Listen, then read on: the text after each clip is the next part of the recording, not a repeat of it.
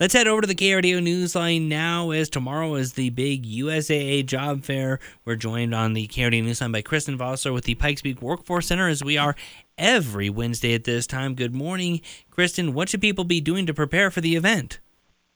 Yeah, good morning. Um, so the very first thing I would do is uh, I would take a look at the list of employers and really make a list of your top priority. You know, there's over 150 employers signed up. So, you know, think of like, say, a top 10 list or maybe even a top five that are the most important to you. And then that way, when you get there, it's not so overwhelming and you can kind of, you know, find your top five and make sure you head there first when you arrive.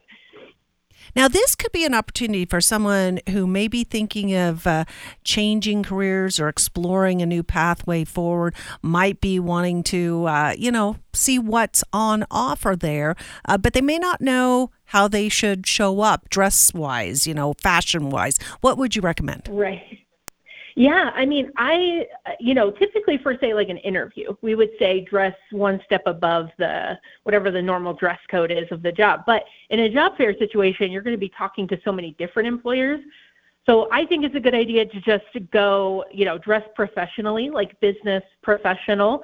Um, so that's typically going to mean wearing, uh, you know, dark colors, possibly even a suit. Uh, you definitely want to avoid anything distracting, like jewelry, like anything that you know makes noise or like is kind of like big jewelry, perfumes, colognes, things like that. It's really important that you look put together. Um, wear a jacket, wear a blazer, nice shirt, uh, nice pants, or maybe even a skirt.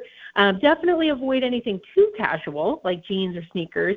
Um, although I do think it's important to wear shoes that you can walk around in all day.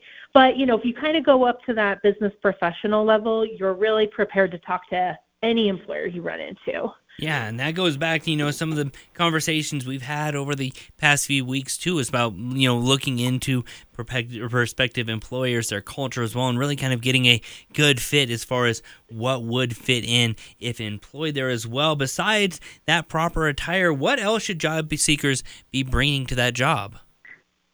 Yeah, absolutely. So definitely bring copies of your resume. A resume is a perfect thing to have in your hand that you can just hand over to an employer. It's got your contact information on it you know, I I like to also be prepared just in case they're like really really busy. You know, ideally you'd get time to talk with them, but if they're really busy, you can just like leave your resume, introduce yourself. Um, I think that bringing those things in a, like your is in a folder, it could even mean a briefcase or tote bag, but something that you can carry around that looks professional and holds all your things. Um, you know, you don't want anything too bulky, but it's a good idea to have something. Plus, all you know the employers like to bring a lot of swag. You know they have like pens they have cups they have all kinds of things. So if you're carrying some sort of bag it's really helpful for you. And finally can you remind everyone where the job fair is located and, and what time it starts? Yeah absolutely. So it is tomorrow which is november 2nd and it's going to be at the colorado springs event center which is at 3960 palmer park boulevard. It's right near the corner of palmer park and academy the doors open at 10 to our active duty military veterans and their spouses, and it opens to the public at 11 a.m. All right. Well, Kristen Vossler, our training facilitator with Pikes Peak Workforce Center, thank you so much for always sharing uh, such good information. And uh, what a great opportunity for people who might be looking for their next step in the employment cycle. Yes. Thanks. Thanks for having me.